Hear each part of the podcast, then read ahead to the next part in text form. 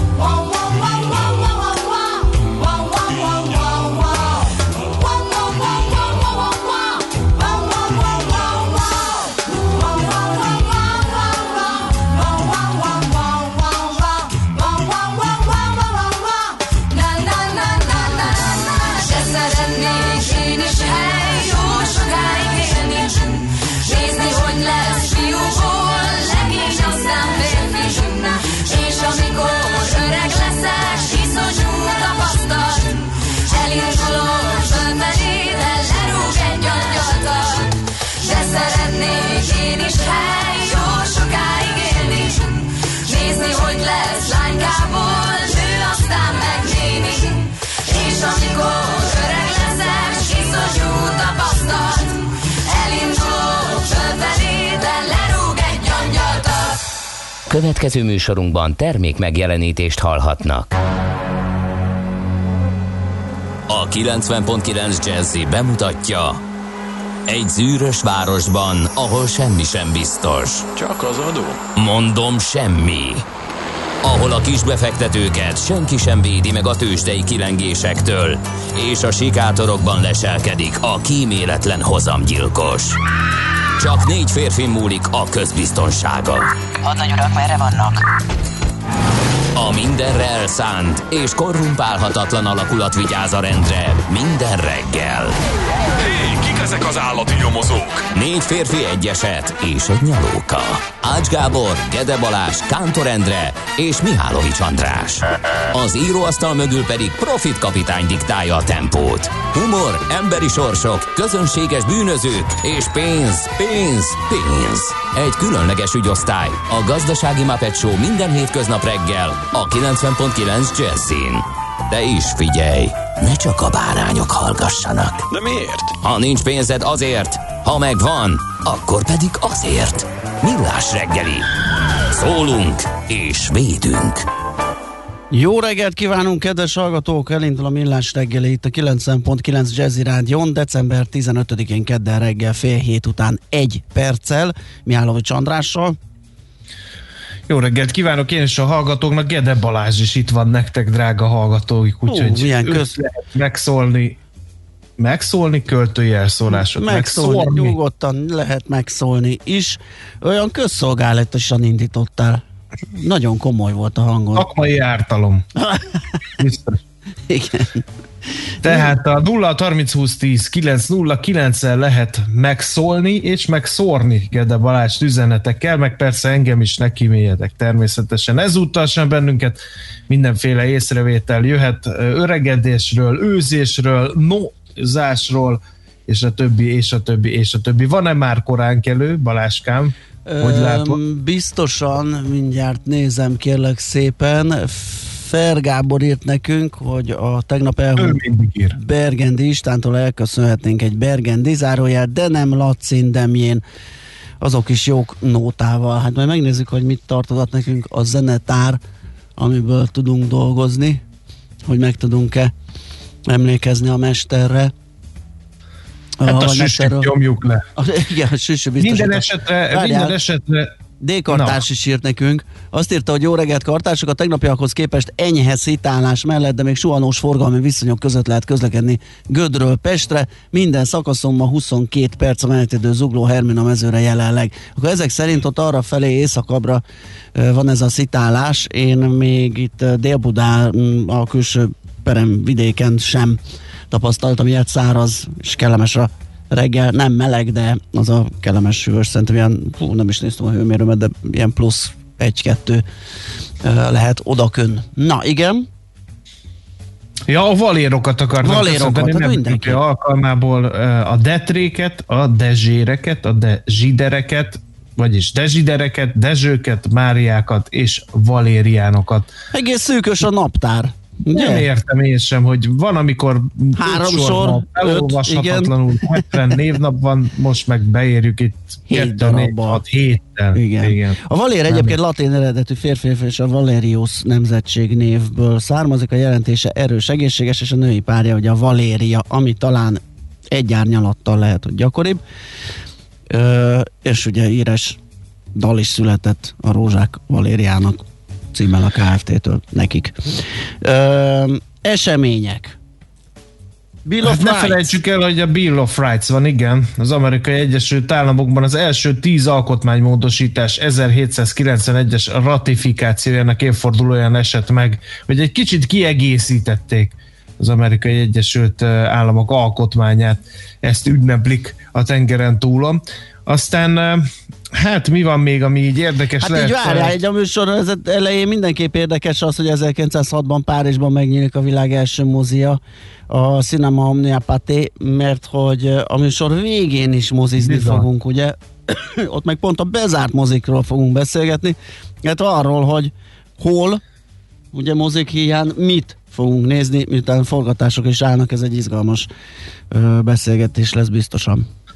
Aztán ezerkilencszáznegyvennégy. december tizenötödike szomorú nap volt Magyarország számára, ugyanis Adolf Eichmann, német Sturmbannführer behúzta a vagon ajtót, és azt mondta, hogy előre, és elindult a vonat, ami azért volt szomorú, mert hogy ez volt az aranyvonat, a Magyar Nemzeti Bankban tárolt értékeket felpakolták rá, és elindították Németországba közeledő orosz csapatok elől, aztán meg is találták egy részét, de bevallom őszintén, én valahol azt olvastam, hogy a megtalálók azért rögtön meg is jutalmazták magukat, úgyhogy nem a teljes aranyvonat készlet került vissza Magyarországra aztán. Aztán szomorú dátum, ezerkilencszázkilencvenkilenc. december tizenötödike, emlékszünk még, leégett a Budapest sportcsarnok ezerkilencszáznyolcvankettőben. Hú, igen, egy otthagyott illatgyertya. Állítólag igen, igen, valamelyik árus nem fújta el a gyertyát távozás előtt, és ez emiatt leégett az egész. Elég komoly tűzeset volt, egyszerűen így hüledeztem, emlékszem, hogy micsoda, nagyon durva tűz volt. Aztán kétezer. december tizenötödikén, csak kétezer. december tizenötödikén zárták be végleg a Csernobili atomerőművet, még jó, hogy a nyolcvanas évek végén történt az a baleset. Hát azóta ilyen mérnöki csodák, meg nem tudom én, mindenféle ilyen tudományos ismeretterjesztő csatornán lehet látni kisfilmeket arról, hogy milyen komoly mérnöki munkával sikerült először elzárni a, a sugárzást, aztán utána jöttek a nyugati mérnökök, mikor már lehetett, és megnézték azt, hogy hogy lehet a repedező szarkofágot végleg megmenteni, és valami műszaki csoda révén egy ilyen kupolát építettek hozzá, hát ami egy atomerőművet befed, az nem lehet kicsi, gondolhatják a kedves hallgatók, úgyhogy érdekes. Mint ahogy érdekes volt ugye az a az a minisorozat is, ami készült a Ú, nagyon, balesetből, az nagyon nagyot ment a világon mindenhol. Nagy aki népszerűs. Nem látta, pótolja, még igen, nem késő. Aztán szóba hoznám a Mersenne prímeket, csak azért, mert hogy bár jó sokat tanultunk matematikát, én bevallom őszintén, nem hallottam ezekről a számokról. A kettő hatványánál egyel kisebb, azaz kettő az n-ediken mínusz egy alakban felírható prím számokat jelöli, ahol n, a kettő az n-edikenben az n szintén prím szám, kérlek szépen. Igen. És hát egész érdekes, ha utána olvasunk, jelen pillanatban ott tartanak, hogy ötvenegy ilyen szám van mindössze, és gyakorlatilag a, hát hogy, hogy, hol kezdjük? Hát gyakorlatilag kiolvashatatlan már közel a huszonöt a millió számjegy az, az ötvenegyedik, igen. Igen. Tehát az első ilyen szám az a hármas, a második a hetes, a harmadik a harmincegyes, a negyedik a százhuszonhetes. Eddig minden simán ment, mert ezt már ókori görög matematikusok felfedezték, de az ötödik számra egészen ezernégyszázötvenhatig kellett várni, amíg kiszámolták, hogy a nyolcezer-egyszázkilencvenegy az. Aztán Pietro Cataldi munkásságának köszönhetjük a hatodik és a hetedik Mersenne prímet. Ő ezerötszáznyolcvannyolcban számolta ki ezeket, és hát a mai nap azt lehet látni, hogy kérlek szépen vadul zajlik a küzdelem. kétezer-tizennyolc. december hetedikén találták meg az ötvenegyedik Mersenne prímet, tehát a, amiről mi beszámoltunk, az, az már hol van, és ezt a Great Internet Mersenne Prime Search nevű szervezettől egy Patrick Leroche nevezetű úriember találta meg, mint említettem, kétezer-tizennyolc. december hetedikén. Érdekes elnézegetni, még egyszer mondom, kiolvashatatlanul hosszú számok ezek. Úgyhogy na hát ez a matematika nagy napja, hogy látszik, a december tizenötödike, mert hogy Bolyai János a, talán a leghíresebb, vagy egyik leghíresebb magyar matematikus, és ezen a napon született ezernyolcszázkettőben. Aztán fizikus is. Például uh, Henri Becquerel, Nobel-díjas francia fizikus is ezen a napon született ezernyolcszázötvenkettőben, mint ahogy Gustave Eiffel, francia mérnök is, csak ő ezernyolcszázharminckettőben. És összefonódott a kettőjük sorsa, mert az Eiffel tervezte Eiffel toronyra Henri Becquerel, Nobel-díjas francia fizikus neve is felkerült, az egyik azok közül, akik felkerülhettek az Eiffel torony talpozatára, hogy megemlékeztek róluk. Aztán Lázár Markovics Zamenhof, mond ez a név emberek valamit? ezernyolcszázötvenkilencben született orosz nyelvész és az esperantó nyelv atyaként tisztelik őt. Aztán az egy jó elgondolás volt, csak nem jött be. Igen. Ugye létrehozni egy egyszerű nyelvtani szerkezetű nyelvet, ami amit bárki megtanulhat, és akkor ilyen világnyelv lenne, mindenki esperantén vagy esperantóul beszélne. Igen. Az esperanta más, de igazán nem, nem nyerte el a méltó helyét. Igen, pedig remek kezdeményezés. Aztán Szakály György, Kossuth és Liszt Ferenc díjas magyar táncművészt is köszöntjük, ezerkilencszázötvenötben december tizenötödikén született, és Teddy bácsit, ha szabad így fogalmaznom, el nem ulasszuk megköszönteni, Farkasázi Tivadar, magyar újságíró, humorista is ma ünnepli a születésnapját. Aztán most elvesztetek egy időre engem, mert az elhunytak között ugye beszéltünk Bergendi Istvánról, sajnos kétezer-tizenötben immáron öt éve, hogy Benkó Sándor, Kossuth és Liszt díjas magyar klarinétos, a Benkó Dixieland Band alapítója, zenei vezetője elment közülünk, de régebben e, is van egy nagy elhunytunk, ezernyolcszázkilencvenben Ülő Bika, Tatanka, Jotanka, angolul Sitting Bull, hát az amerikai indián szabadságmozgalmaknak a vezetője hunyt el ezernyolcszázkilencven. december tizenötödikén, vagy december tizenkilencedikén, többféle dátumot is olvastam ezzel kapcsolatban. Ha akarjátok Ülő Bikáról, és ez most akkor mégiscsak kívánságműsor, szívesen mesélek. Balázs. Szerintem csak vissza kell hallgatni, mert minden évben meséltél már Ülő Bikáról, úgyhogy szerintem a millásregeli pont hu-n lehet talán legalább három epizódot, ugye minden évben szívesen megemlékszel róla, és most már lehet, hogy ebbe a blogba nem férne már bele, szegény. Ö... Az biztos, hogy nem... Ö... tehát, hogy nem természetes halált halt meg, hanem a sajátjaiból alakult indián rendőrség egy tagja vörös csatabárd lőtte le Ülő Bikát. Akkor ennyit hadd mondjak el, ezernyolcszázkilencven. december közepén. Még az indítékot esetleg? Hú, ez messzire vezet, miután leverték az indián szabadságharcot, egy mozgalom kezdett el terjedni a rezervátumban sejnylődő indiánok között, egy Wovoka nevű pajút indián terjesztette, hogyha nagyon sokat táncolnak egy bizonyos táncot, ez a szellemtánc, akkor visszatérnek a bölények és a halott harcosok szellemei, és együtt kiszorítják a fehéreket Amerikából, és a, ez a mozgalom veszélyesnek ítéltetett a fehérek számára, és akkor mondták, hogy tessék letartóztatni Ülő Bikát, akit előtte persze felszólítottak, hogy mondja meg az embereinek, hogy hogy hát ezt ne csinálják, mert hogy ezt a fehérek nem engedélyezik. Aki ismeri az indián kultúrát, az tudja, hogy persze Ülő Bika szavára odafigyeltek az indiánok, de nem olyan vezető volt, mint a fehérek vezetője, hogy mond valamit, és azt mindenki végrehajtja. Ő meg azt mondta, hogy eszébe sincs, mindenki azt csinál, amit akar, ahogy egyébként az indiánoknál ez szokás volt évszázadokon keresztül. És hát ebből lett egy Aha. kis tülekedés, hogy letartóztatják Ülő Bikát, és akkor a tülekedésbe előkerültek a fegyverek, és egy ilyen Hát nem alacsonyítanám le egy nagy ember halálát, de ilyen kocsmai lögdösödésszerűből a hirtelen egy lövöldözést támadt, aminek több áldozata is volt, Ülőbika mellett, egyebek mellett a fia is, meg az is, aki elment őt letartóztatni, és először lépett a házába. Na, röviden ennyi. Na, jó van, köszönjük szépen, akkor szerintem tovább is lépünk egy dallal Tompos Kátyától, és utána megnézzük, hogy mit írnak a lapok.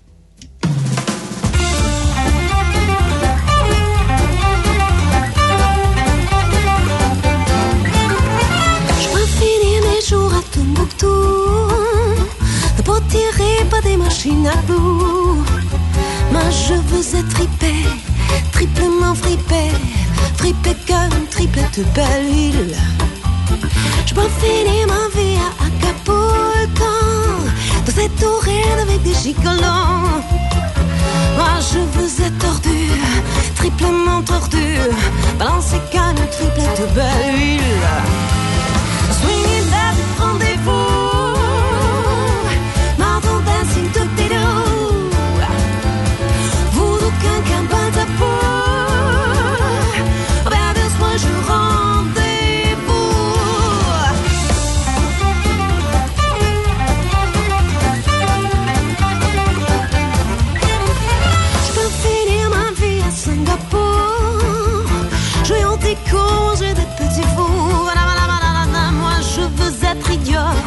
Triplement idiot, dans les cannes, triplette belle huile. Je peux finir ma vie en Honolulu. Chanter comme un oiseau, ça ne se fait plus. Ba-ba-ba-da-ba. Je veux ma voix brisée, triplement brisée. Swinging canne, triplette belle huile. Allez les filles, allez, swinging belle, rendez-vous.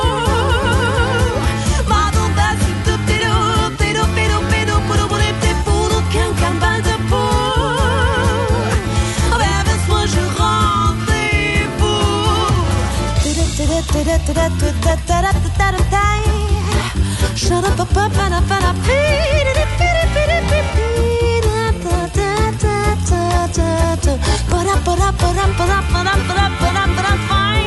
Je veux finir ma vie à Constantinople.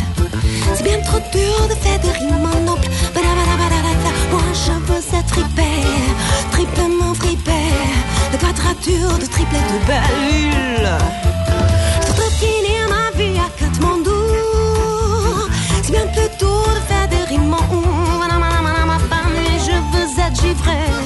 Triplement givré, swing and come, triplette de belle ville. Allez les filles, allez, swing and come, rendez-vous. Madonna, c'est tout pédo, pédo, pédo, pédo, pédo, pédo, pédo, qu'un camban de peau. Avec le soin, je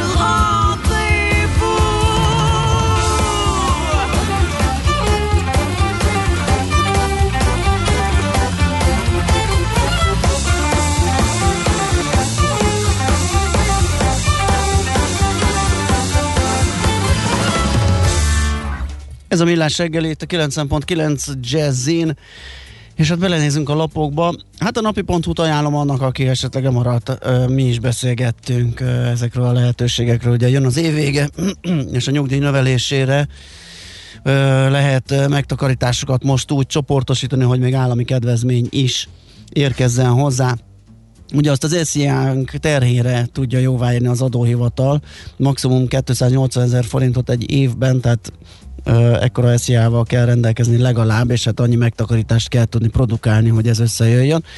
Ennek a részleteiről most a napi pont hu közölt összeállítást, ugye ilyenkor évvégén mindenki megfutja ezt a kört, hiszem most van az az utolsó pár nap, hogy lehetősége legyen a megtakarítóknak ezeket gyorsan befizetni, és az adókedvezményre jogosultságot szerezni.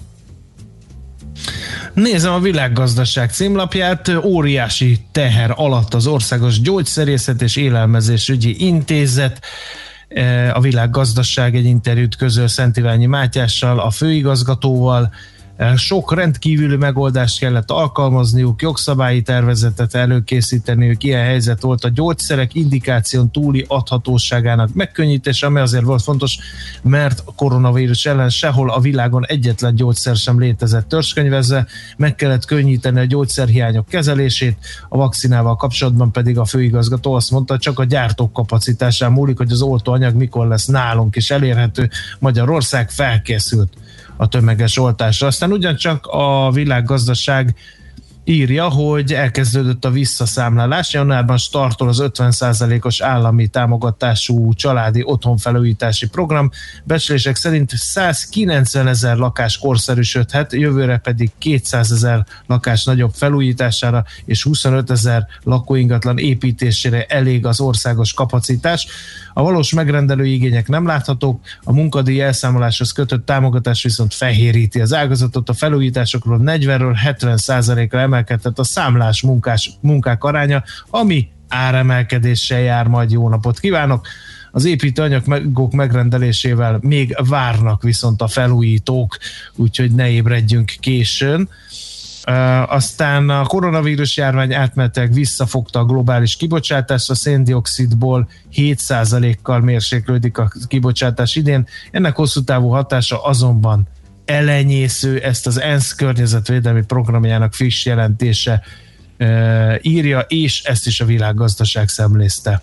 Portfolio pont hu-n Palkó Pisti tollából, billentyűzetéből újabb kiegészítések a lakásfelújítási támogatásról. Ugye a legutóbb egy cikkében tíz alapvető kérdésre válaszolt, meg mi is beszélgettünk már vele, meg másokkal is több ízben. Most tíz e, ilyen speciálisabb kérdés, illetve hát nem feltétlenül tizet, nem tudom mennyit, nem számoltam meg, de most a lényeg az, hogy speciálisabb kérdésekkel foglalkozik. Például egy nagyon fontos, amit annak idején az egyik hallgató is kérdezett, hogy olyan van-e, hogy mondjuk elkölt három milliót kerítésre, majd négy hónap múlva két milliót mondjuk ablakszigetelésre, vagy nyilászáró szigetelésre, és itt most rögtön kiderül, ugye, hogy a támogatás egyszer vehető igénybe, tehát érdemes egy nagy munkát akár összevonva ezeket, ugye, kerítést és ablakot, vagy akármit, akármivel, de a lényeg az, hogy egyszerre kell ezt megrendelni. Megbízási szerződés is kell hozzá, számlaösszesítő is, úgyhogy ilyen részletek a portfolio pont hu ma reggeli vezető anyagában olvashatók a lakásfelújítási támogatásról. Eléggé szomorú hír még a világgazdaság címlapjáról. Egy nap alatt háromszáz milliárd forintnak megfelelő zlotyival csökkent a varsói tőzsdén jegyzett cé dé Projekt nevű cég piaci értéke. Mi az a cé dé Projekt? Vonja fel a szemöldökét a hallgató és Gedde Balázs is.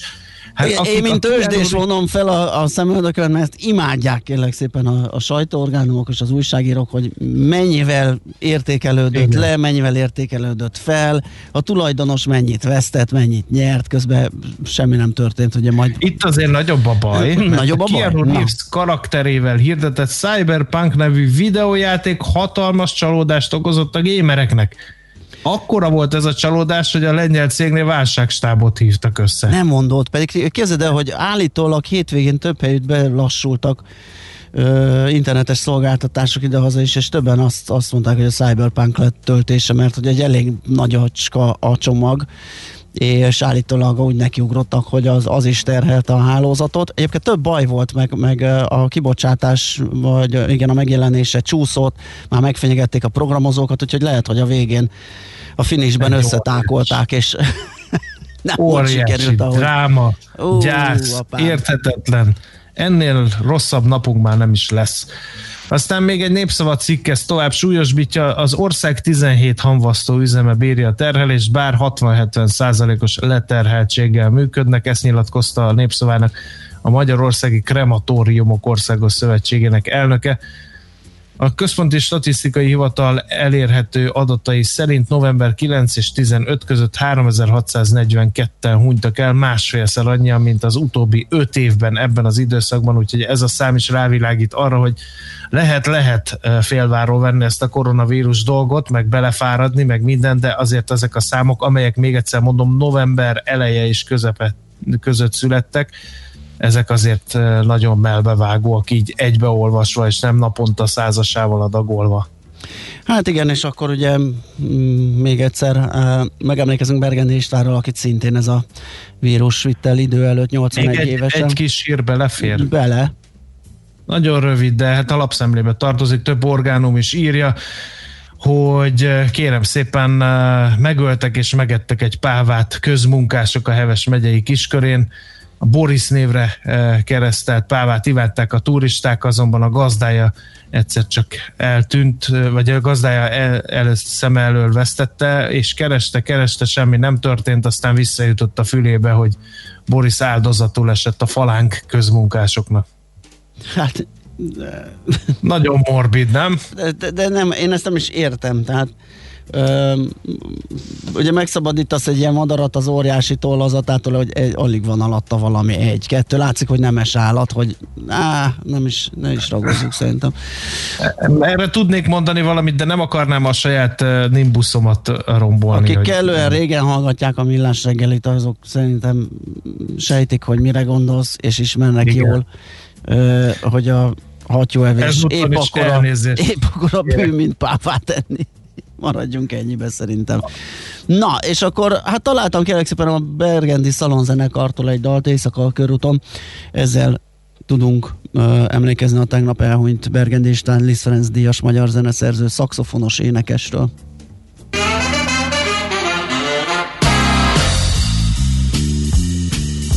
Senki nem jön felém, kihalt most a körút. Mindenki alszik már, én fél is elmúlt már. Egyedül járok, mégis jó a magán. Bennem hull az eső, de engem ez se zavar. Régi dalt énekelek, ritmusra lépkedek, s ebben a percben valaki ide köszön. Várdom, hogy zaklatom éjjel a körúton, adjon egy kis tüzet, órák óta szenvedek. Édes hölgyem, adom, tessék itt a gyufám.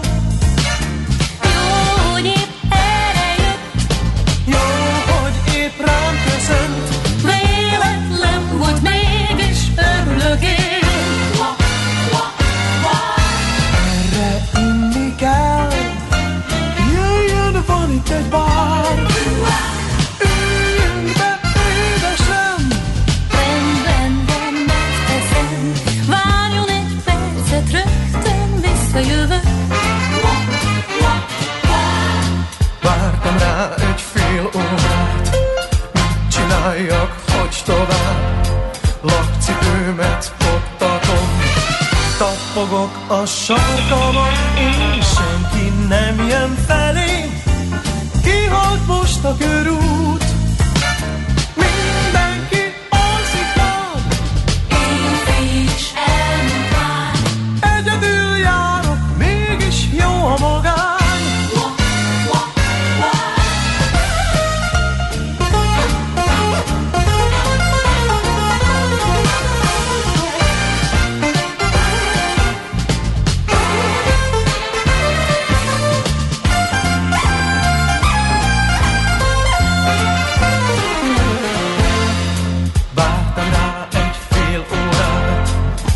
Csináljak, hogy tovább, lakcipőmet koptatom, tappogok a sarkamon, és senki nem jön felé.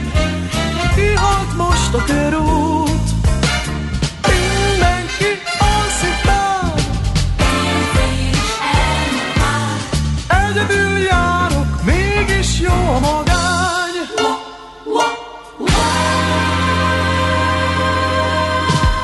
Hol zárt?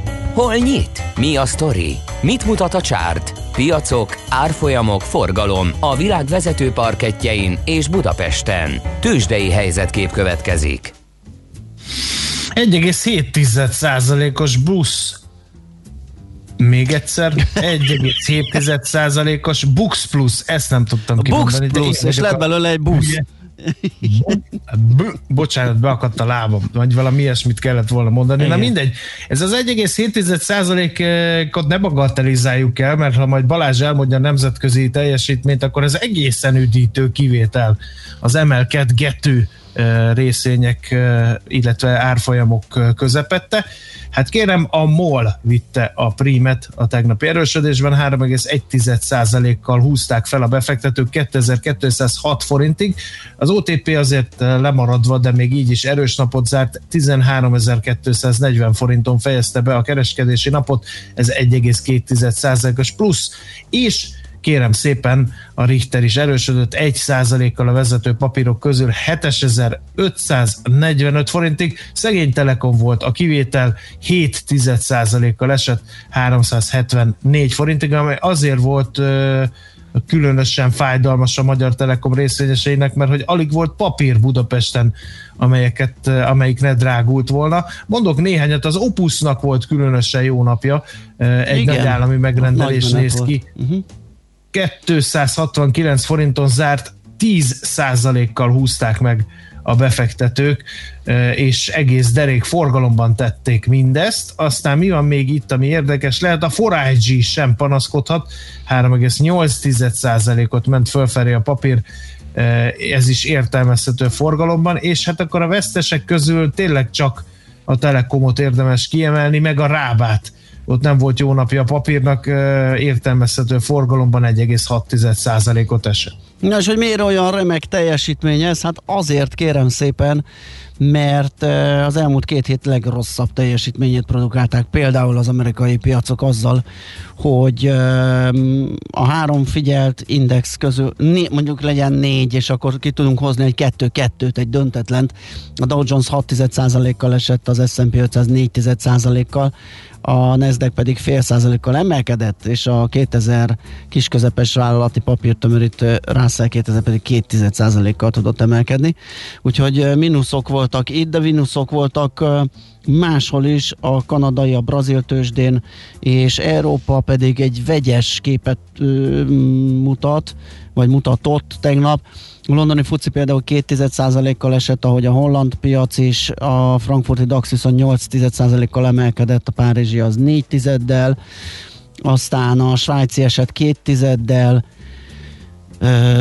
a spanyol tőzsde közel egy százalékkal emelkedett, a milánói is három egész egy százalék plusz mutatott, és ma reggel pedig az ázsiai piac már egy picit homogénebb, mert hogy itt minden piros, eltekintve a vietnámi há en iksz harminctól, ami de azt hiszem ez most hajnali, igen, csak már bezárt, egy egész kilenc százalékot emelkedett, de a kínai mutatók ö, általában ilyen kettő és négy százalékos mínusz mutatnak, Hang Seng mínusz hét százalékot, Tájván egy százalék mínuszban, úgyhogy Ázsiában nem annyira jó a hangulat, hogy ez átszivárog az európai nyitásra, azt majd elmondják nekünk a szakik akkor, amikor hívjuk őket fél tíz környékén. Tőzsdei helyzetkép hangzott el a Millás reggeliben. Megkérjük azt a hallgatót, aki mágnest helyezett el Schmidt-Andi gerincoszlopa mellett, és annak a másik felét az ágyába helyezte, hogy ne kövessen el legközelebb ilyen turpisságot, mert nekünk mindenképpen szükségünk van arra, hogy híreket mondjunk, és hogyha a mágnes nehezen engedi Schmidt-Andit ki az ágyából, emiatt a diákcsíny miatt, akkor vajon ki fog híreket mondani? Uh, úgyhogy nagyon figyeljünk. Hát majd mondunk mi, Esperantó segített ebben a hallgató, kérlek szépen, elefantos estas besto. Ez azt jelenti, hogy az elefánt egy állat. Úgyhogy akkor ezzel átadjuk. Köszönjük, ez egy hasznos kifejezés, tehát bármikor szükségünk lehet rá. Hát, ne viccelj. Úti könyveket fellapozol, tele van jobbnál jobb ilyen hasonló uh, praktikus uh, kifejezésekkel. Jó, akkor jöjjön Schmidt-Andi, de a hírekkel aztán mi folytatjuk majd utána. Műsorunkban termék megjelenítést hallhattak. Reklám. A fény fontos része életünknek, ezért a mesterséges világítást is érdemes körültekintően kialakítanunk környezetünkben. Mi a Lumenetnél minden nap azon dolgozunk, hogy olyan autó, lakás és irodavilágítási termékeket kínáljunk, amelyek a legigényesebb elvárásoknak is megfelelnek. Látogasson el most a lumenet.hu per Jazzy oldalra az extra kedvezményért. Prémium világítás technikai termékek, könnyed vásárlás, professzionális kiszolgálás. Lumenet. A világítás itt kezdődik. extra ajánlatokkal búcsúztatjuk az évet. Az új Nissan Juke ötszázezer forint, a Qashqai egy millió forint, az X-Trail pedig másfél millió forint kedvezménnyel lehet a tiéd december tizenötödikéig. Sőt, Nissan Crossoveredet most fix nulla százalék té há em-mel is hazavéheted forint alapú, rögzített kamatozású finanszírozással. Az ajánlat zárt végű pénzügyi leasing, a futamidő alatt kaszkóbiztosítás szükséges. A finanszírozást az em ká bé Euroleasing Autoleasing zé er té nyújtja. Részletek a Nissan weboldalán. Reklámot hallottak. Hírek a kilencven pont kilenc Jazz-in. Decemberben érkezik az első adag vakcina, és elhunyt Bergendi István, a Bergendi Együttes alapítója és vezetője. Marad a folytatásban is a párás, ködös idő. Jó reggelt kívánok, a mikrofonnál Schmidt Andi. December utolsó hetében érkezhet meg az első adag koronavírus oltóanyag, közölte a kormányfő. Orbán Viktor az országgyűlésben napirend előtt elmondta, az önkéntes és ingyenes oltást első körben az egészségügyi ellátórendszerben dolgozók, a védekezés első vonalának résztvevői, majd a krónikus betegek kapják meg. Előzőleg Galgóci Ágnes, a Nemzeti Népegészségügyi Központ osztályvezetője az operatív törzs tájékoztatóján elmondta, elsőként a Pfizer amerikai-német vakcinája érkezhet, mert az várhatóan hamarosan megkapja az uniós engedélyt. Itthon legutóbb száz hatvanöt ember halt bele a koronavírus fertőzésbe, háromezer-négyszázhetven új pozitív esetet regisztráltak. Az aktív fertőzöttek száma meghaladja a százkilencvennégyezret, csaknem hétezer-hétszázan vannak kórházban. Megkezdődött a koronavírus elleni oltási kampány az Egyesült Államokban. Elsőként egy New York-i ápolónő kapta meg az amerikai-német fejlesztésű Pfizer vakcinát. Első körben az egészségügyi dolgozókat és az idős otthonokban élőket oltják be. Oltási kampány indul Olaszországban is, január hatodikától. Szintén először az egészségügyi dolgozók és az idős otthonok lakói kapják meg a vakcinát ingyenesen és önkéntes alapon. Január közepén megkezdődik a tömeges oltás is, jelentette be az olasz járványügyi kormánybiztos. Uniós támogatásból negyvenöt kvaddal és a hozzájuk tartozó utánfutóval segíti az önkéntes mentő szervezetek munkáját az Országos Katasztrófavédelmi Főigazgatóság. A járművek mellett hetvenhat szervezet általános gyakorlóruhákat, illetve tűzoltói bevetési védőruházatot is átvehet. A fejlesztések összértéke négyszáz millió forint. Mostantól só helyett zeolittal síkosságmentesítik a budapesti utakat, közölte a főpolgármester Facebook bejegyzésében. Karácsony Gergely megosztotta a főkert bejegyzését, amelyben a fővárosi társaság közölte, a zeolit nem csupán kiváló jégoldó, hanem a sóval szemben környezetbarát is, javítja a talajszerkezetet és nem károsítja az útburkolatot. Német lap értesülés szerint az orosz nemzetbiztonsági szolgálat egyik különítménye mérgezte meg Alekszej Navalnyit. A Spiegel hírmagazin nemzetközi partnerekkel, köztük a cé en en hírtelevízióval folytatott tényfeltáró munkája alapján azt írta, az orvosokból, illetve biológiai és vegyi fegyver szakértőkből álló egység már tavaly megpróbálta megmérgezni az ellenzéki politikust. Navalnyi augusztus huszadikán lett rosszul egy Moszkvában tartó repülőn, Berlinben kezelték több mint egy hónapig. Elhunyt Bergendi István, Liszt Ferenc díjas zenész, a Bergendi Együttes alapítója és vezetője. A család tájékoztatása szerint a szaxofonos klarinétos zeneszerző nyolcvanegy évesen halt meg a koronavírus fertőzés szövődményeinek következtében. Bergendi István szerezte többek közt a Süsű a sárkány, a Futrinka utca és több más tévésorozat zenéjét is. Olyan slágerek fűződnek a Bergendi zenekar nevéhez, mint a Jöjj vissza vándor, a Sajtból van a hold, a Darabokra törted a szívem vagy az Iskolatáska. kétezer-kilencben a Magyar Köztársasági Érdemrend tiszti keresztjével, kétezer-tizenegyben pedig Liszt Ferenc díjjal is jutalmazták. És végül az időjárásról. Marad ma is a borult párás, helyenként ködös idő, esni nem fog, legfeljebb szitálás fordulhat elő, kettő és hat fok közé melegszik a levegő. És a folytatásban sem várható változás, legalább a hétvégéig marad a szürke, többnyire fagymentes idő. Köszönöm figyelmüket, a hírszerkesztőt, Schmidt Andit hallották. Az időjárás jelentést támogatta az Optimum vé ká ef té, az elektromos autótöltők forgalmazója és a zöld közlekedést biztosító töltőhálózat kiépítője. Budapest legfrissebb közlekedési hírei a kilencven pont kilenc Jazzin a City Taxi diszpécserétől. Jó reggelt kívánok kedves hallgatóknak! Mint ahogy minden reggel ebben az időben, ma is növekvő forgalomban autózhatnak a városban. Torlódás még nem alakult ki, de sűrű a forgalom már a Hungária körúton és a Könyves Kálmán körúton. Ma reggel kilenc órától az első kerületben a Hegyalja úton befelé a Sánc utca után időszakos sávlezárásra kell számítani útépítés miatt. Szintén ma reggeltől lezárják a tizenegyedik kerületben a Vahot utcát a Bárfai utca közelében toronyrobbantás miatt. Köszönöm a figyelmüket, további jó utat kívánok! A hírek után már is folytatódik a Millás reggeli, itt a kilencven pont kilenc Jazz-én. Következő műsorunkban termék megjelenítést hallhatnak.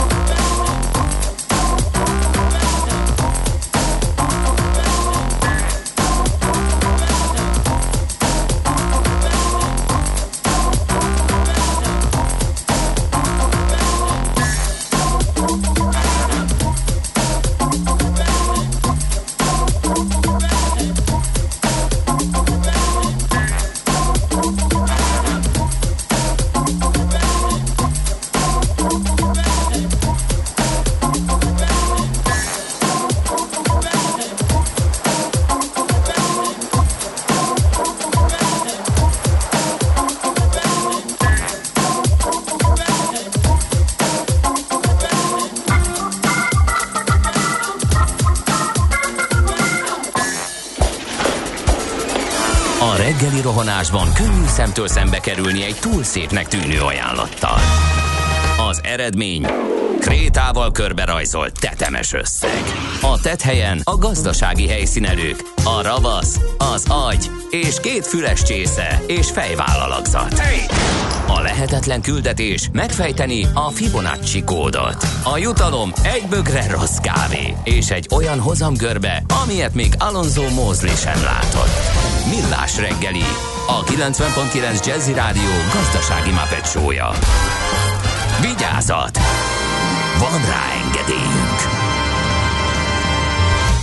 Jó reggelt kívánunk, kedves hallgatóság! Megyünk tovább a Millás reggelivel itt a kilencven pont kilenc Jazzin, december tizenötödikén kedden reggel negyvennyolc előtt két perccel. Otthoni stúdiójából Mihálovics András jelentkezik. Próbálom követni a pergőnyelvű Gede Balást, aki a benti stúdióban tartja a frontot. Nulla harminc húsz tíz kilenc nulla kilenc es em es, WhatsApp és Viber számunk, és ez úgy, hogy lehet szórni az üzeneteket jöttek a és, műsor készítőinek. Jöttek is útinformációk, amiket mindjárt megbeszélünk, csak ugye megemlékeztünk Zamen, Lázár Markovics Zamenhofról, az esperantó nyelv kitalálójáról, és ugye mi azt mondtuk, hogy orosz származású, egy hallgató írta, hogy lengyel származású. A wikijében az van, hogy lengyel, zsidó származású lengyel személyszorvos, filológus, ugyanakkor ugye abban a Białystokban született, ami annak idején az orosz birodalomhoz tartozott, amikor ő ott felcseperedett. Szóval, hát maradjunk. Jó, akkor az ungvár dilemmába kerültünk egyébként be. Hogy... abba, és egyébként ez is, ez is hívta életre ezt a gondolatot, hogy egy ilyen nyelvet létrehozom, mert egyébként oroszul, lengyelül, németül uh-huh. és jiddis nyelven is tökéletesen meg tudott tanulni, és egyébként ez a, a, a többnyelvű nemzetiségek keveredése és állandó békétlensége, ez szülővárosában jellemző volt, és ebből gondolta uh-huh. azt, hogy valami közös nyelvre Uh, hozza a, a, a feleket, az etnikumokat, és akkor majd lesz nagy világbéke. Kérlek, a, egy hallgató sajtószemle kiegészítést kér, hogy kérlek szépen a Cleveland Indians nevet változtat, egy baseball csapatról van szó, amelyet száz öt éve így igen. hívnak, hogy Cleveland Indians, és Paul Dellen, a klub tulajdonosa azt nyilatkozta, az amerikai őslakosok történeteinek és tapasztalatainak közvetlen meghallgatásával megértettük, hogy a törzsi közösségek miként viszonyulnak a csapat nevéhez és a rájuk gyakorolt káros hatásokhoz. Ez volt a döntés indoklása. Egyébként a Washington Redskins nevű amerikai futballcsapat választott nevet vagy választ, változtatott nevet pont ugyanilyen okból, mert hogy a részbőrűek ellen igen. azért szerint, sokak szerint sértő volt. Na hát egy száz öt év alatt csak kitalálták akkor, hogy, hogy hogy legyen ez. Na nézzünk akkor utazási, vagy közlekedési úti... közlekedési... Neked sem megy reggel. Nem, úgyhogy... Na. Budapest legfrissebb közlekedési hírei, itt a kilencven pont kilenc Jazz-in. Figyelj, kettő balesetet is látok a térképemen, az egyik a Könyves Kálmán körúton történt, a Mester utcánál, a Hungária körút irányába, ott sávelzárásra is számítani kell, illetve a Szentendrei úton is baleset történt kifelé a Raktár utcánál, és hogy örüljön mindenki, ma kilenc órától a Hegyalja úton befelé a Sánc utca, utca után időszakos sávelzárást lesz majd útépítés miatt, de ez csak kilenc órától, úgyhogy a reggeli csúcsban közlekedőket még nem érinti. A futó bolond írja nekünk, hogy Pesti rakpart minden irányban csont nélkül járható, Margit, Szívet, csodás, mókusok nincsenek. Az ott a sziget van. Hogy kérem? Dik- diktát szerintem Margit sziget, csodás, mókusok nincsenek. Aztán ja. szép jó reggelt mindenkinek, párás, szitálós időben, nedves utakon, erősödő forgalom mellett lehet közlekedni az Őrbottyán, Csomád, Fót, Budapest vonalon. Ez polcológus írt a háromszáztizenhatos távbuszról, és Zsolt is írt nekünk, a vonattal jövők a városba, Fót és Rákospolta között. A, ja igen, a Rádió Szlovenska. Jó, nem, nem tudunk erősíteni, ezt már elmondtuk, hogy ez, ez abszolút a hatáskörünkön kívül van. Úgyhogy... ez egy szabotás. Hát most mi, mit csináljunk? Igen. Menjünk oda, és de akkor... Nem, ez nem ilyen egyszerű, úgyhogy ez nem fog menni. Az erőszak eszközeivel folytatva nyomjuk le a Rádió Szlovenska. Tessék délfelé haladni szépen lassan, és akkor előbb-utóbb mi leszünk ott. Budapest, Budapest, te csodás! Hírek, információk, érdekességek, események Budapestről és környékéről. Nézzük, mi történt. Hát sózni fogunk uh, előbb-utóbb, ha ilyen hideg marad az idő, de mivel? Ugye ez a nagy kérdés. Amivel hideg marad az idő? Igen. Azt kell hozzá, meg vagy só, vagy más anyag, mert hogy környezetbarát anyaggal fogják csúszásmentesíteni a fővárosban az utakat és a járdákat, zeolittal. Mert hogy a zeolit nem károsítja az élővilágot, sőt, jótékony hatása van a talajszerkezetben. Én már régen ezt használom. Igen, a zeolitot? Igen, igen, járdára is, meg a, meg a garázs lejáróra is. De egyébként én ezt most nem értem, hogy ezt az óriási rácsodálkozást, felfedezést nem úgy volt, hogy már rég nem lehet sózni, vagy kap, volt ebben valami... Hát szerintem volt valami olyan, hogy de hol nagyon nagy gáz van, akkor mégis. Ja, aha. Na de, ha a sós havas latyak a növényekre kerül, nem tudnak elegendő vizet felszívni, a nátriumklorid pedig fontos tápanyagokat, mikroelemeket szorít ki a talajból. Arról nem is beszélve, hogy a cipők és nadrág szárak egyik legáldázabb ellensége. Nem én találtam ki, ezt kérem szépen a főkertnek a Facebook bejegyzéséből idéztem. Uh-huh. A zeolitos súszásmentesítő ezzel szemben nem csak jégolvasztó hatással rendelkezik, de nem károsítja az élővilágot. A növények tápanyag utánpótlásában kedvező szerepet játszik, továbbá kedvezőbb a fém és betonkorróziós hatása, így a szilárd burkolatokat sem károsítja, és a cipőkön sem fognak megjelenni a furcsa vaktérképszerű szürkés fehér foltok. Írja tehát a főkert. Ö, igen, aztán a hazai szálloda iparról közben rácsodálkoztam, hogy Szakonyi Péter írt a privátbankár pont hu-n. Ö, Az van, hogy külföldi és hazai vevők ostromolják a budapesti szállodák tulajdonosait, mert hogy uh, itt a nehéz helyzetben a, nyilván a tőkeerősebb vásárlók próbálnák megkaparintani a, az éppen nem működő és eredmény nem termelő szállodákat, nyilván ilyenkor lehetne jól lenyomni az árakat, de egyelőre úgy néz ki, hogy uh, az élénk érdeklődés ellenére még nincs üzlet, nem kötetett, tehát még akkora baj nincs, úgy látszik a korábbi tulajdonosoknál. A vevők úgy gondolják, hogy a járványidőszakban fél vagy negyed áron tudnak egy-egy épülethez jutni, a szállodások viszont ebből nem engednek, és csak Covid előtti áron lennének hajlandók megválni a hotelüktől. Igen, és hogyha ügyesek, és most már kihúzzák azt a pár hónapot, amiről itt szó van, hogy esetleg nyárra már valamiféle rend kialakulhat, ha nem is a járvány előtti időszakra jellemző, de már lenne valami mozgolódás, akkor meg is úszhatják ezt a támadást. Kérem szépen, még egy hír a Bringasztrádáról. A bé ká ká igazgató tanácsa rábólintott a Bringasztrádának is megfelelő Eurovelo hat nemzetközi kerékpárút észak-budai szakaszának nyomvonalára, és hát unortodoxnak tűnő megoldásokkal e, operálnak arrafelé. Egy biztos, hogy Budapest határától Szentendréig elkészült a nemzetközi szakasz, ezt azonnal birtokba is vették a bringások, de a fővárosi bevezető rész botrányos állapot, évtizedek óta feloldhatatlan csapdákkal telehintve, és ezeket oldották most meg. Hát hadd ne olvassam fel, mert rengeteg ilyen változás van, akit ez bővebben érdekel, legutóbb a Telex írt róla, úgyhogy rá lehet keresni, hogy merre megy majd a nyomvonal, egészen részletesen fényképekkel illusztrálva mutatja be a lap, hogy hogy lehet majd bringázni, ha Szentendrétől valaki be akar jönni a fővárosba. Egy biztos, hogy én olvastam a cikk kapcsán autós szervezetek véleményét, akik megnyugodva konstatálták, hogy ezek a megoldások, amelyek behozzák a bringasztrádát a fővárosba, nem fogják zavarni az autóközlekedést. Egy helyen találtak konfliktust, helyzetet, de ott is könnyen megoldhatónak tűnik az. Na jó, hát akkor körülbelül ennyi. Közben szóló kérdező, a zeolit az nem a macska alom, de szerintem az is az egyébként. De, igen, valami olyasmi, de nem vagyok képben ezzel kapcsolatban. Hát én használom mind a kettőt, de én külön, külön tasakból, tehát az egyik... egyik melyik az olcsóbb, mert lehet, hogy akkor most úgy szóló zeolittal tudnám. Meg kell nézni, biztos, hogy a macskás a drágább, mert ott rá, rákenik az emberre, hogy ő egy macskás, és akkor fizessen. Igen. De ezt akkor megfog... elég csak úgy szóló zeolitot van. Ennem, nem? Na, azt majd megnézzük, hogy nincs abban valami olyasmi, ami esetleg csípi a cica fenekét, miközben rajta kutyorodik, vagy kuporog. Na, majd megvizsgáljuk. Most viszont ballagunk tovább. Nekünk a Gellért-hegy a Himalája. A Millás reggeli fővárossal és környékével foglalkozó rovata hangzott el.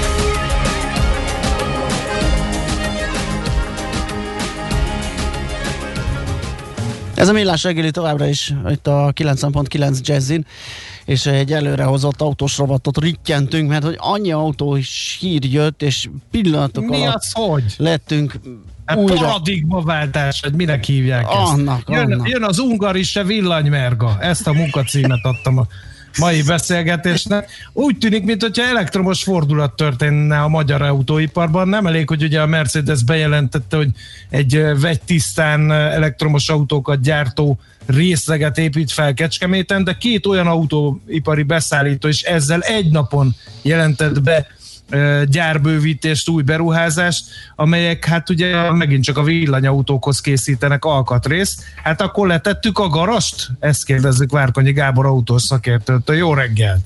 Jó reggelt! Szia, jó reggelt! Én inkább azt mondanám, hogy, hogy természetes módon felkészülve a, a változásokra diverzifikáljuk a portfóliónkat, a gyártási portfóliónkat. Tehát ez, ez szerintem nagyon örömteli hír, ugyanis ékesen bizonyítja azt, hogy nem álltunk meg a, a, az úton, hanem szépen megyünk tovább és, és haladunk. Tehát... Akkor fejtsük fel, hogy ez milyen hatással lehet Magyarországra. Egy fejlesztés sose rossz, az biztos. De ez hosszú távú megoldást jelent erre a technológiaváltásra? Mert ugye ahányszor beszélünk veled, mindig mondod, hogy a villanyautó az oké, okay, az lehetséges egy megoldás, de, de, de van még más megoldás is, ami lehet, hogy ugyanolyan jó, csak hát nem hagyják kiderülni, hogy ugyanolyan jó vagy nem. Hát az é u-ban alapvetően azért a jelenlegi állás szerint nagyon sok választása nem lesz az autógyártóknak, tehát kénytelenek lesznek, akár hisznek benne, akár nem a villanyautózás irányába menni. Ugye az egy, tényleg egy külön műsor témája, hogy, hogy ez le fog-e fedni minden létező igényt, avagy egy kicsit mesterségesen erőltetik rá a piacra, vagy ténylegesen ez a, ez a legjobb megoldás. Ebbe szerintem ma reggel nem is fogunk belemenni. De lehet, hogy nem is kell, hogyha most csak az ipari gyártási oldalt nézzük, biztos, hogy sok elektromos autó kell. Tehát innentől ez egy, ez egy jó Persze, sztori. Hiszen a, hiszen a cé o kettő kvótánál ugye az elektromos autót azt nullának vesszük, és innentől fogva azt, hogy ez teljesíthető legyen, feltételezi, hogy rettenetesen komoly mennyiségben kezdenek el elektromos autót tud gyártani. Másik oldalról pedig ugye, amit, amit érdemes megemlíteni, hogy az Euró hetes norma kapcsán annyi húzavona van a belső égésű motoros autónak az ellehetetlenítéséről, avagy nem ellehetetlenítéséről, tehát ugye tervszerűen megismerve azt, amiről eddig szó volt, gyakorlati, a gyakorlati értelemben, hogyha ha az Euró hetet abban a formában fogadnák el, ahogyan ezt a sajtó elé tárták, vagy ahogyan ezt még a német sajtó megszerőztette, az ugye azt jelenteni, lényegében az évtized közepe vége felé nem lehetne már újonnan az Európai Unióban belső égésű motoros autókat forgalomba helyezni.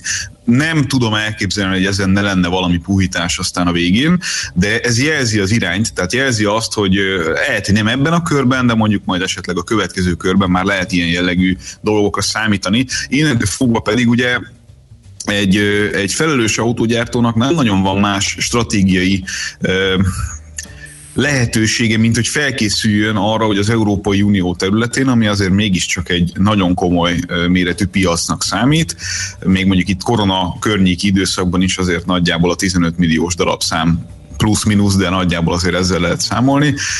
Szóval egy ekkora piacot nem fog tudni megdolgozni anélkül, hogy, hogy a hogy a modell palettájának a gerincét ne az elektromos autó képezze. Hát de akkor most lépéskényszerbe kerül a Suzuki gyár, felkészül a bé em vé gyár, mi lesz a, az Opel gyár a Szentgottháron? Hát az Opel gyárnak a, a napjai nem nem, nem merem azt mondani, hogy megvannak számlálva, mert, mert ugye többszörösen hitet tett az Opel gyár mellett az új vezetés ugye a pé es á alatt, tehát Tavares szerint erre a gyárra szükség van, valószínűleg ez így is van, de biztosan kell találni középtávon egy új feladatot ennek a gyárnak, hiszen itt ugye alapvetően belső égésű motoros hajtásláncoknak a, a különböző alkotóelemeit csinálják, és ebben a formában ugye nem lesz ennyi ilyen jellegű alkatrészre szükség, tehát valamivel a kiesett termelési részt azt majd fel kell tudni tölteni, és ugye ez azért annál kicsit bonyolultabb, mint hogy hát akkor eddig gyártottunk száz darab motort, és akkor most már csak nyolcvanat gyártunk, és akkor maradék húszban megcsinálunk villanyt, villanymotort, tehát ez, ez azért ennél egy fokkal komplexebb ügy.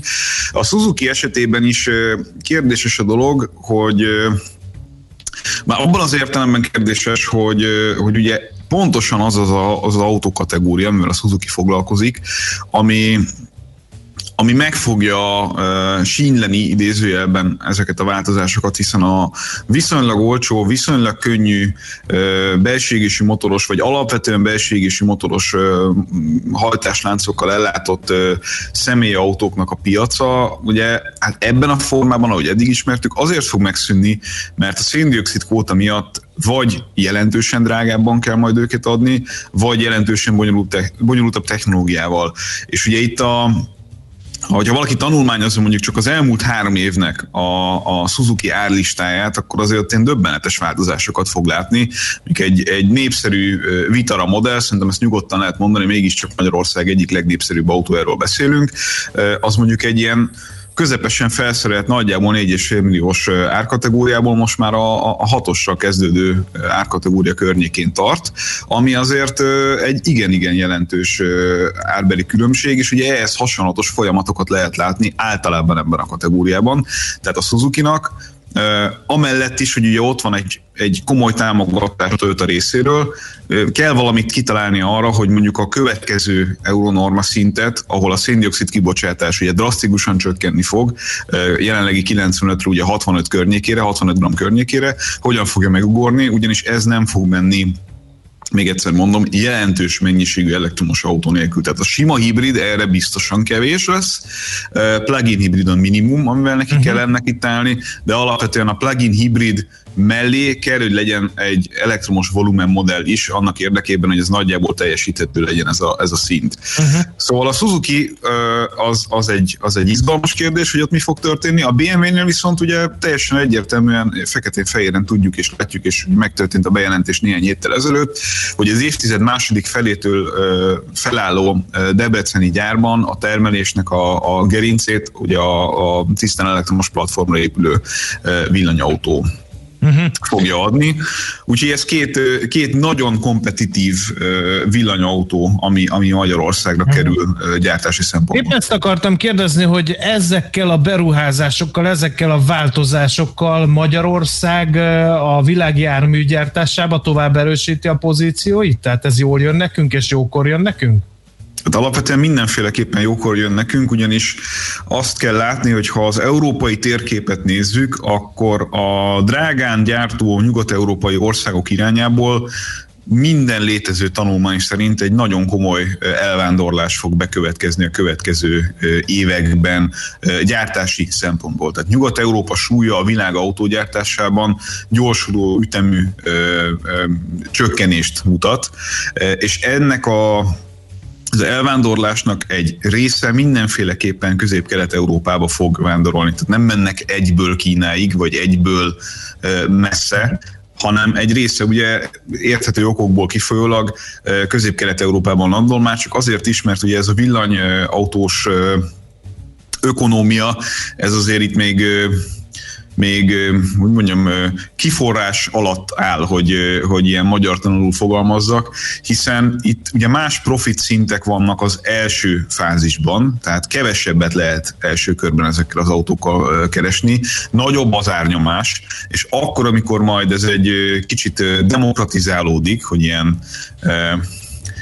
finoman fogalmazzak, tehát akkor, amikor elérünk egy bizonyos tömeget, akkor van benne a pakliban az, hogy, hogy a profitráta növekedni fog jelentősen az eddigi autógyártási szintekhez képest. Ha ez valóban megtörténik majd jelenleg, az ellenkezője az igaz, jelenleg ezekkel az autókkal kevésbé lehet pénzt keresni. Még annyira fontos az, hogy, hogy ugye gyártási oldalon a lehető legköltséghatékonyabban csináljuk a dolgokat, és akkor itt erre fel lehet sziszenni, hogy mert persze a magyar ember nem kapja meg azt a bért, amit Németországban, de ez így ebben a formában szerintem egy kicsit populista elképzelés, tehát nincsenek annyira rosszul fizetve, és nincsenek annyira rossz szerződések összességében a magyar gyárakban, hogy, hogy ezt egy ilyen ébérért való dolgozásként kellene lefesteni. Nyilván ez egy, ez egy nagyon kemény munka, tehát az, azt, azt tudni kell, aki volt már autógyárban, azt az tudja, hogy ez egy monoton, nehéz, fizikai értelemben is bizonyos helyeken egy kifejezetten embert igénybe vevő munka, de leginkább egyébként a monotonitása miatt. de összességében nemzetgazdasági szinten pedig rettentően hasznos, hiszen nagyon sok egyéb ágot ágot ugye itt sajnos az elektromos autónál azért azt hozzá kell tenni, hogy nyilván a szerkezet komplexitása miatt, pontosabban annak hiánya miatt átlagokhoz kevesebb dolog tud rácsatlakozni a, a gyártásra. Tehát ugye itt mit tudom én, váltót, vagy, vagy, vagy hengerfejet, vagy, vagy egyéb ilyen dolgok, hűtőrendszernek mondjuk egy egyszerűbb részeit, ezeket ugye, most csak mondtam tényleg ilyen random példákat, amik hirtelen eszembe jutnak, nem kell feltétlenül ilyen mennyiségben, mértékben és szinten hozzátenni. De nyilván az elektromos autóhoz is kell szélvédőtől kezdve gumitömítésen át felfüggesztésig egy halom olyan dolog, amit adott esetben ugye egy, egy magyar vállalkozás is be tud szállítani, és egyébként, hogyha egy kicsit valaki elmélyed abban, hogy milyen magyar vállalkozások szállítanak be aktuálisan is a meglévő autógyárainkba, akkor egészen, egészen szép sikertörténeteket lehet észlelni ebből. Tehát azt tudom mondani, hogy minden létező nemzetgazdaságnak egy áldása az, hogyha autógyártó jelenik meg az országában. Az nyilván kevésbé áldás, hogyha nagyon erősen ki vagyunk téve az autógyártásnak gazdasági értelemben, de ennél nálunk mondjuk például a szlovákok lényegesen érintettebbek. Mm. Tehát, hogyha itt a közép-kelet-európai régiót nézzük, akkor Magyarország termelési portfóliója autógyártói szinten viszonylag ténylegesen olyan, olyan szétterített, és azért nem csak ebből áll a gazdaságunk. Ha az északi szomszédunkat nézzük, ott azt lehet mondani, hogy ha az autógyártás megáll, akkor gyakorlatilag az ő gazdaságuk megszűnik. Mm. Csak hogy egy egy összehasonlítást tegyünk. Mi, mi nagyjából ehhez képest ö, ö, kevésbé vagyunk érintve, de mondjuk egy lengyel gazdasághoz képest meg jobban vagyunk érintve. Tehát egy lengyel gazdaságban az autógyártás is rettenetesen fontos, de nem annyira nagyon fontos, arányosan, igen, mint mondjuk nálunk. Világos. Oké. Okay. Köszönjük szépen, Gábor, akkor ennek örülünk ezek szerint. Ez egy jó hír, igen. Majd folytatjuk az ez irányú beszélgetéseket is. Köszi még egyszer, jó munkát, szép napot neked. Köszi. Sziasztok. Szia, szervusz. Várkonyi Gábor autós szakértővel néztük meg ezt a fordulatot a hazai autóiparban, ami hát itt a súlyokat átteszi az elektromos autógyártás felé, és ez mindenképpen üdvözlendő. Smittandi híreivel ballagunk tovább, addig elmondjuk, hogy nulla hat harminc húsz tíz kilenc nulla kilenc az es em es, WhatsApp és Viber számunk, ide jöhetnek mindenféle üzenetek. Műsorunkban termék megjelenítést hallhattak. Nem tudod, mi az a szűző? Még sosem forgatta a látszatolót? Fogalmat sincs, milyen magas a dránka? Mihálovics gazda segít! Minden hétfőn kilenc óra után pár perccel. A rovat támogatója a Takarékbank. Rövid hírek a kilencven pont kilenc Jazzin. A kormányhivatal dolgozói körében volt a legalacsonyabb, egy egész három százalékos a fertőzöttek aránya az elmúlt hetekben végzett csoportos tesztelések során, közölte a területi közigazgatásért felelős államtitkár. György István elmondta, az egészségügyi dolgozóknál kettő, a szociális dolgozóknál két egész három százalékot mértek. Autóalkatrész gyárat létesít egy koreai vállalat Gödöllőn. A csaknem négy milliárd forintos beruházást több mint hétszáz millióval támogatja a kormány, jelentette be a külgazdasági és külügyminiszter. Szijjártó Péter elmondta, az üzemben elektromos akkumulátorhoz szükséges részfóliát gyártanak majd. Világhírű múzeumi háttérintézmény épült Budapesten a Liget projekt keretében. A csaknem negyvenezer négyzetméteres országos múzeumi restaurálási és raktározási központban műtárgyraktárak, restaurátorműhelyek, kutatószobák, valamint műtermek is helyet kapnak. Az egész világon is csak elvétve található olyan felszereltségű és kapacitású létesítmény, mint a most megnyílt központ, mondta Bán László miniszteri biztos. Az épületegyüttes a Szépművészeti Múzeum, a Néprajzi Múzeum és a Magyar Nemzeti Galéria mindegy háromszázötvenezer műtárgyának biztosít helyet. Az uniós járványügyi intézkedéseket összefoglaló mobil alkalmazást indított az Európai Bizottság. A Reopen é u nevű applikáció valós idejű, naprakész és átfogó tájékoztatást ad a huszonhét uniós tagállamban, valamint Izlandon, Liechtensteinben, Norvégiában és Svájcban kialakult egészségügyi helyzetről, és az egyes országokban bevezetett biztonsági és utazási intézkedésekről. Romániában egyelőre nem nevezett ki miniszterelnök jelöltet az államfő. Klaus Iohannis közölte, még egyeztetnie kell a december hatodikai parlamenti választásokon mandátumot szerzett pártokkal ahhoz, hogy kormányalakítási megbízást adjon valakinek. Bejelentette, hogy jövő hétfőre összehívja az új bukaresti parlament alakuló ülését. Marad ma is a borult párás, helyenként ködös idő, esni nem fog, legfeljebb szitálás fordulhat elő. Délutánra kettő és hat fok közé melegszik a levegő, és a folytatásban sem várható változás, legalább a hétvégéig marad a szürke, többnyire fagymentes idő. Köszönöm figyelmüket, a hírszerkesztőt, Schmidt-Tandit hallották. Az időjárás jelentést támogatta az Optimum vé ká ef té, az elektromos autótöltők forgalmazója és a zöld közlekedés biztosító töltőhálózat kiépítője. Budapest legfrissebb közlekedési hírei, itt a kilencven egész kilenc Jazz-en.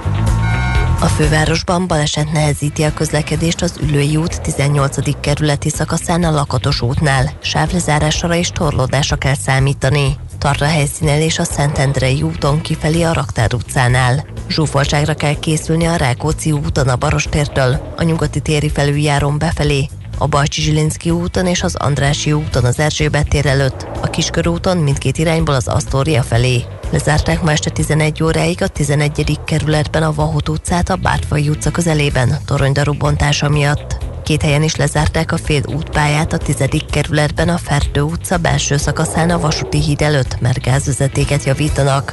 A két irány forgalma felváltva haladhat. Lezárták a fél útpályát a tizenhetedik kerületben az Egészségház utcában a Diák utca és a Földműves utca között egy rövid szakaszon, mert javítják a vízvezetéket. A Hegyalja úton befelé a Sánc utca után napközben időszakos sávlezárásra kell számítani útépítés miatt. Szép Csilla, bé ká ká Info. A hírek után már is folytatódik a Millás reggeli, itt a kilencven egész kilenc Jazz-en. Következő műsorunkban termék megjelenítést hallhatnak. Malandro fechou o paletó, eu tive dó, eu tive dó. Quatro velas acesas em cima de uma mesa e uma subscrição para ser enterrado. Morreu uma malvadeza durão, valente, mas muito considerado. Malvadeza Durão, valente, mas muito considerado. Céu estrelado, lua prateada, muitos sambas, grandes batucadas. O morro estava em festa quando alguém caiu, com a mão no coração sorriu. Durão, e o criminoso ninguém viu. Morreu, malvadeza Durão, e o criminoso ninguém viu.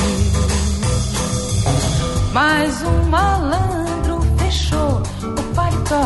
Eu tive dó, eu tive dó. Quatro velas em cima de uma mesa e uma subscrição para ser enterrado. Morreu, malvadeza Durão,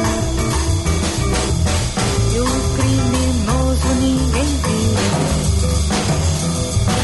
E o criminoso ninguém viu. E o criminoso ninguém viu.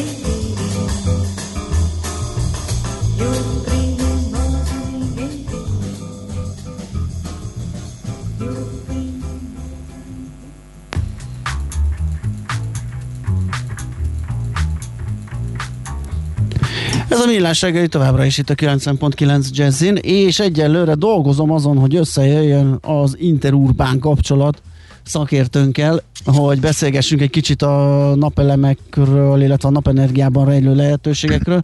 Addig én egy gyors talpalót macskallom ügyben. Jó, szuper. Gyors piackutatásom kiderítette, drága hallgatóim, hogy kettő technológia létezik a macskalom problematikájának megoldására. Van az A megoldás, a csomósodó macskaalom, illetve a B megoldás, a szilikát alom. Az A megoldás, tehát a csomósodó macskaalom agyagásványokból készült. Ez porózus szerkezetű, nagyon sok nedvességet megköt, a szemcséi ugyanis felpuhulnak, ha nedvességek kerülnek kapcsolatba, egymáshoz ragadnak, csomókat képeznek, így egyszerűbb tisztítani is az ilyen almot, mert csak a csomókat kell eltávolítani a macska vécéből.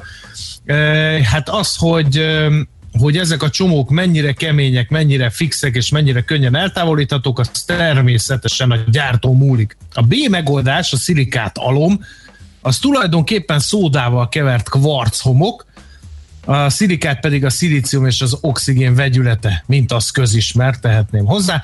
Minden szilikát alapépítő eleme az úgynevezett tetraéder, ez egy szilícium atomot és négy oxigén atomot tartalmaz, és ebből jön egy ilyen kalitkaszerű képződmény részre, és hát ez is nagymértékben a szerkezetéből adódóan képes megkötni a nedvességet, és sok esetben szinte maradéktalanul semlegesíti a szagokat is. Úgyhogy hát ennyit lehet tudni a macskalom anyagáról per pillanat, amit sikerült előásnom. Hát ezer ismérve van még, hogy, hogy hogy lehet, mekkora a súlya, mennyire higiénikus. Azt hagyján egyébként, mint macskatartó be tudok szállni ebbe, hogy még az is számít, képzeld, hogy mivel kezded el almozni a cicát, mert elég érzékenyek az alomváltásra, úgyhogy arra is oda kell figyelni. Ezt most csak azért szúrtam be, mert egész egyszerűen fel kellett adnom a szakértő úr elérését. Nem tudom, nem tudom, de egész egyszerűen nem sikerült a kapcsolatot létrehozni, úgyhogy akkor föl uh-huh. tudjuk dolgozni azt a halom üzenetet viszont, ami jött. Azt mondja, hogy igen, egy indián viking gladiátor medve nyomja le a Szlovenszkát. Ez azt hiszem, hogy neked érkezett, és a szlovák... Nem értem, miért gondolod ezt. Közületek az... egyik sincs, még egy nyomorult vikinget se hát tudunk felmutatni. E- ebben, a, ebben a halmozott ö, helyzetben biztos, hogy nincs. Egyesével, hát sincs. Na, Pescatore írja, hogy uraim, Budapest Dabas em öt hasítós szolid szürkület. Köszönjük. Fedélzett mester pedig a, azt a kínzó kérdését teszi fel, hogy mi lesz a sok fiatal autószerelővel, akiket most képeznek ki belső égési motorok javításához. Hát mindenki autovillamossági szerelő lesz.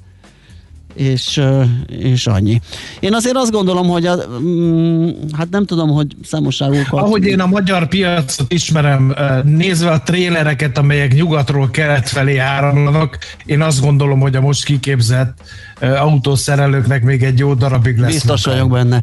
Ahogy ugye Várkonyi Gábor is sokszor hangsúlyozza, hogy azért ez most nem, nem ez az egyedüli megoldás. Tehát ez nem úgy lesz, hogy most persze jönnek ezek az elektromos autógyárak, és innen... december harmincegyedikén még benzinüzemű autóban ülünk, igen, és január elsejétől mindenki átszáll egy elektromosba. Ez nem így fog végbe menni, ez majdnem biztos. Valószínű, és ö, akár meg is nőhet az ázsiója egy, egy jó szakembernek, amikor már ilyen muzeális darab lesz, meg esetleg már csak pályákon lehet róni a köröket a benzines autóval.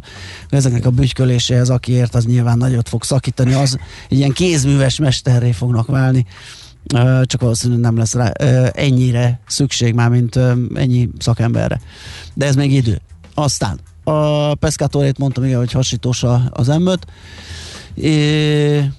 Közismert sáfranek, attól tartok maga gúnyolódik velem, jöjjön közelebb. Pontosan így történt, igen. Nagyon örülök, hogy a nagy klasszikusok megvannak, és annak meg külön, hogy mi félszavakból is megértjük egymást a drága hallgatókkal. Igen, igen, igen. És Imre pedig azt a kérdést feszegeti, hogy az alkatrészek, akuk, stb. Gyártásának mennyi a cé o kvótája, ami nem itt füstöl, az máshol. Mi lesz az elhasznált akupakkokkal, csak nem lebomlik és humusz lesz belőle.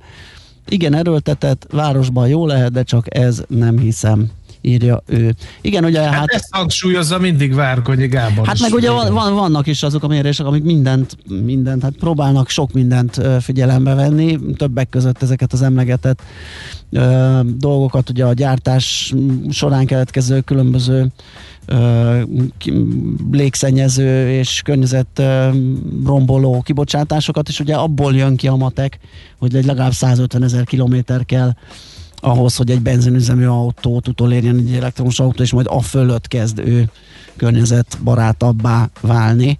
Úgyhogy igen, az megtévesztő, hogy oké, okay, hogy helyileg a használat közben nincs kibocsátás, de a gyártás során van vastagon. Na, hát akkor ebbe ennyi. Egy breakingen még van, ha érdekel, szakmai persze, ártalom persze. Ez is, ugye, amióta Kántor kollégával igazolt hackerek vagyunk, azóta különösen érzékeny vagyok ezekre a hírekre. Na, ezt figyeld! Az amerikai kormány veszélyes és átfogó kibertámadásról adott ki figyelmeztetést. Egy széles körben használt szoftvert valakik feltörtek idén tavasszal. A Bibi, hogy ezt a szoftvert számos amerikai kormányzati szerv használja, a Védelmi Minisztériumtól az államkincstárig, de sok amerikai vállalat is ezt alkalmazza. Nem jelentették be, hogy melyik programról van szó, de egyes értesülések szerint egy Orion nevű programot törtek fel, és hát ez ugye nagy és földrajzilag szétszabdalt i té rendszerek kezelésére való. Na most a Bibi az, hogy hónapok óta olvashatják a hackerek az u es á több kormányzati szerverének teljes levelezését, kérlek szépen, ha igaz ez a hír. Annyit hivatalosan elismert az Egyesült Államok, hogy gyanújuk szerint egy állam áll a támadás mögött. Milyen szép ez a hír, nem lehet tudni, hogy melyik program, és hogy egy állam törte fel, viszont azonnal előkerült egy volt cé i á szakértő, aki azt mondja, hogy az oroszok voltak. Klassz. És most zene. Ö, azután pedig ö, azután pedig megint egy kis energetika. Megint egy kis energetika, igen, azt nézem, illetve reméljük, hogy lesz energetika, hogyha már az egyik elmaradt, talán a másik. Cégenergia rovatunkkal jövünk tehát a zene után.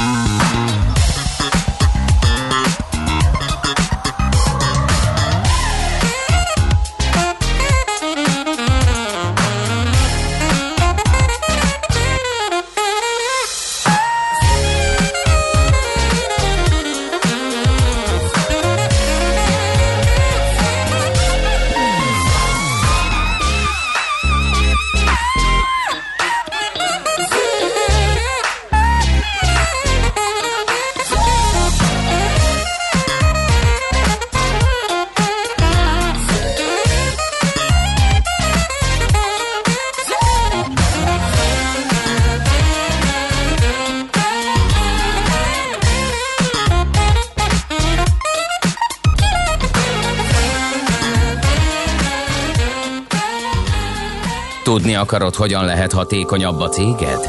Yeah! Szeretnél több energiát jobban felhasználva versenyképesebb lenni? Fontos lenne, hogy pazarlás helyett a megtakarításon legyen a hangsúly. Akkor jó helyen jársz. Cégenergia. Céges energiafogyasztás, energetikai tudnivalók, teendők és döntések. Áram- és földgázvásárlás, energiahatékonysági megoldások és megújuló energiafelhasználás. A Millás reggeli üzleti energiafogyasztás rovata. Nos, hát egy energetikai piaci évértékelőt fogunk tartani, meg egy kis kitekintést is, hogy mégis mire lehet számítani. Alapvetően inkább a megújuló energia foglalkoztat minket, hiszen ennek egy jeles képviselőjével, az Alteo Group vezérigazgatójával, ifjabb Csikán Attilával fogunk erről beszélgetni. Jó reggelt, szervusz! Sziasztok, jó reggelt, kedves hallgatók! No. Kezdjük is egyből bele bumba közepébe. Mennyire vetette vissza a klímatörekvéseket a Covid? Mert a kibocsátásról épp a mai lapszemlében beszéltük, hogy ilyen marginális hatása lehet hosszabb távon annak, hogy egy picit, pár százalékkal visszaesett a, a, a kibocsátás, de így ez az egész klímaváltozás elleni küzdelem megakadt, mert nagyobb gondunk van?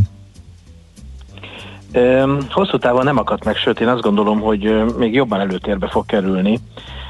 Két dolgot hagy mondjak. Az egyik az az, hogy én szerintem most megtapasztaltuk azt, hogy milyen gyorsan tud egy válság, hát hogy mondjam, ha nem is leteríteni, de mindenképpen nagyon komoly gondokat okozni. És mindenki szembesült vele, hogyha nem változtatunk az életmódunkon, a, a, a bolygóhoz való kapcsolatunkon, akkor lehetnek még, jöhetnek még ilyen válságok, vagy ennél akár rosszabbak is. Illetve, hadd mondjak egy pozitív dolgot, megtapasztaltunk egy tisztább életet, mert uh, ugye a marginális a kibocsátás csökkentés, de abban a néhány uh, hónapban, amikor egyébként sajnálatos módon leállt az ipar, akkor azért ugye láttuk a tudósításokat, hogy rengeteg város kifejezetten kitisztult. Uh-huh. Uh, olyan uh, uh, jellegzetességek kerültek elő, amit a lakosok sem láttak már évek óta, ugye, és hát azt kell, hogy mondjam, hogy, hogy megtapasztaltuk azt, hogy, hogy milyen lenne igazából egy, egy normálisabb környezetben élni. Na most ez a kettő dolog szerintem el fogja gondolkodtatni az embereket arról, hogy akkor hogyan tovább, és én azért arra számítok, hogy, hogy ha az emberek pedig ugye fogyasztók, meg választók, meg tudatos döntéseket hozó családtagok, akkor, akkor ez az ipart és a és a szabályozást is húzza majd magával. Úgyhogy persze rövid távon túl kell élni, és rövid távon nyilván az iparvállalatok, meg, meg a lakosság, a háztartások is arra koncentrálnak, ugye, hogy kihúzzák ezt az időszakot, de, de én azt gondolom, hogy van esély most a változásra. Uh-huh.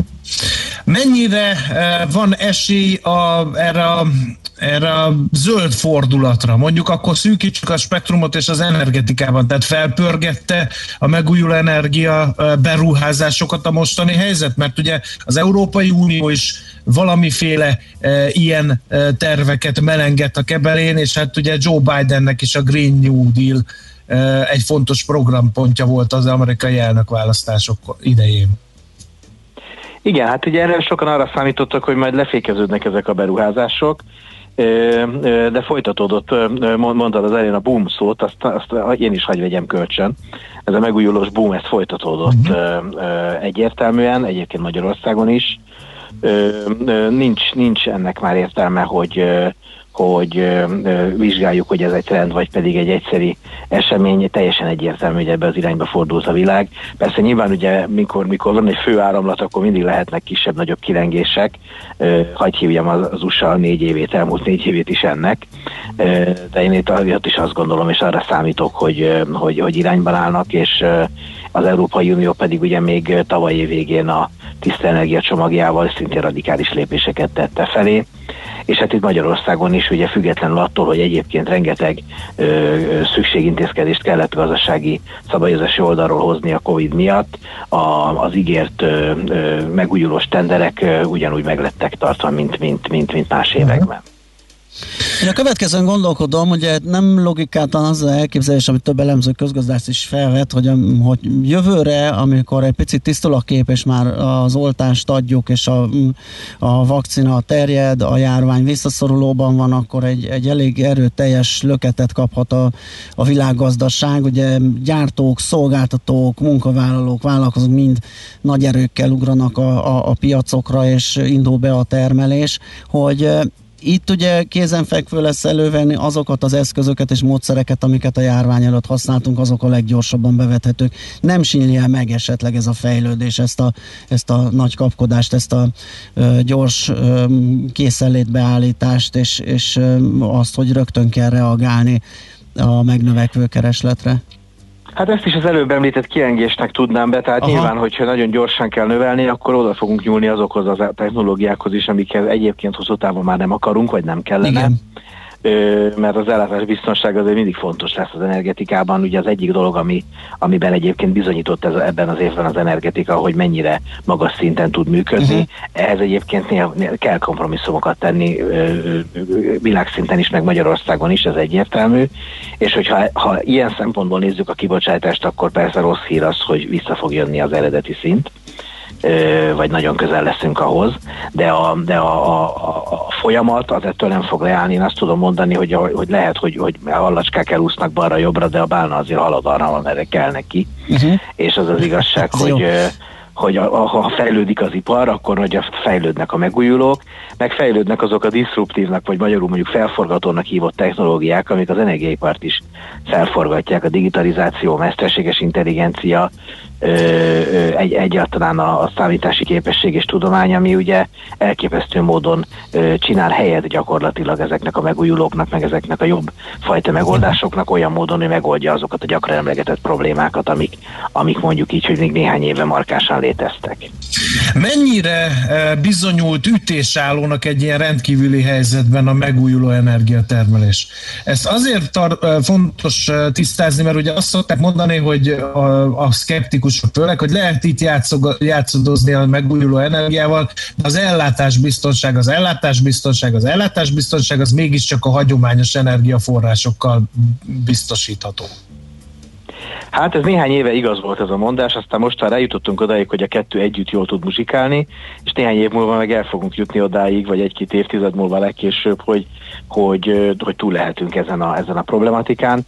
Ugye mennyire jól bizonyított, tehát erre két dolgot megint hagy mondjak. Az egyik az az, hogy nyilván a, a legnagyobban, a leginkább elterjedt időjárás függő megújulók, tehát a napenergia és a szélenergia, ugye az az az energiatípus, amelyik gyakorlatilag teljesen függetlenül attól, hogy mi történik a világban, tud menni és termelni. Tehát ö, ö, ö, gyakorlatilag szinte száz százalék ellátás biztonsággal tud menni, nyilván időjárás függő, ahogy azt mondtam, tehát ha nem, nem ö, ö, süt a nap, akkor nem süt a nap, de egyébként ha süt, akkor ez termel, mindegy, hogy Covid van, válság van, bármi van, ezek, ezek gyakorlatilag a nyugalom szigetei, azt kell, hogy mondjam, és baromi stabilan tudnak termelni, tudják hozni azt, amit várunk, meg tervezünk. Az én cégemben is pontosan ez történt, ezek gyakorlatilag teljesen stabilan tudtak működni. Ö, másik oldalról meg, amit mondtam, a digitalizációnak, meg az egyéb technológiai fejlődésnek köszönhetően olyan szinten áll már az a tudomány, ami arról szól, hogy hogyan egyenlítjük ki ezeknek a termelését, pont az ellátásbiztonság érdekében, ugye, hogy ne az legyen, hogyha minden jól megy és süt és fúj, Akkor, akkor, akkor működik, ha meg nem, akkor nem, hogy olyan radikális áttörést ért ez el, és az é u-nak az előbb emlegetett tiszta energia csomagja is olyan szinten támogatja ezt, hogy gyakorlatilag ez ma már megoldható. Szerencsésebb országokban ez is megoldható, nagy részben megújulóval, mint például vízenergiával Ausztriában. Hát Magyarországon nem, Magyarországon ezt földgáz alapon oldjuk meg, de azon az alapon szépen biztonságosan megoldható, úgyhogy nem, nem, nem gondolom, hogy az ellátás biztonságnak bármilyen módon romlania kellene attól, hogy megújulókat telepítünk, sőt. Világos. A budapesti értéktőzsdén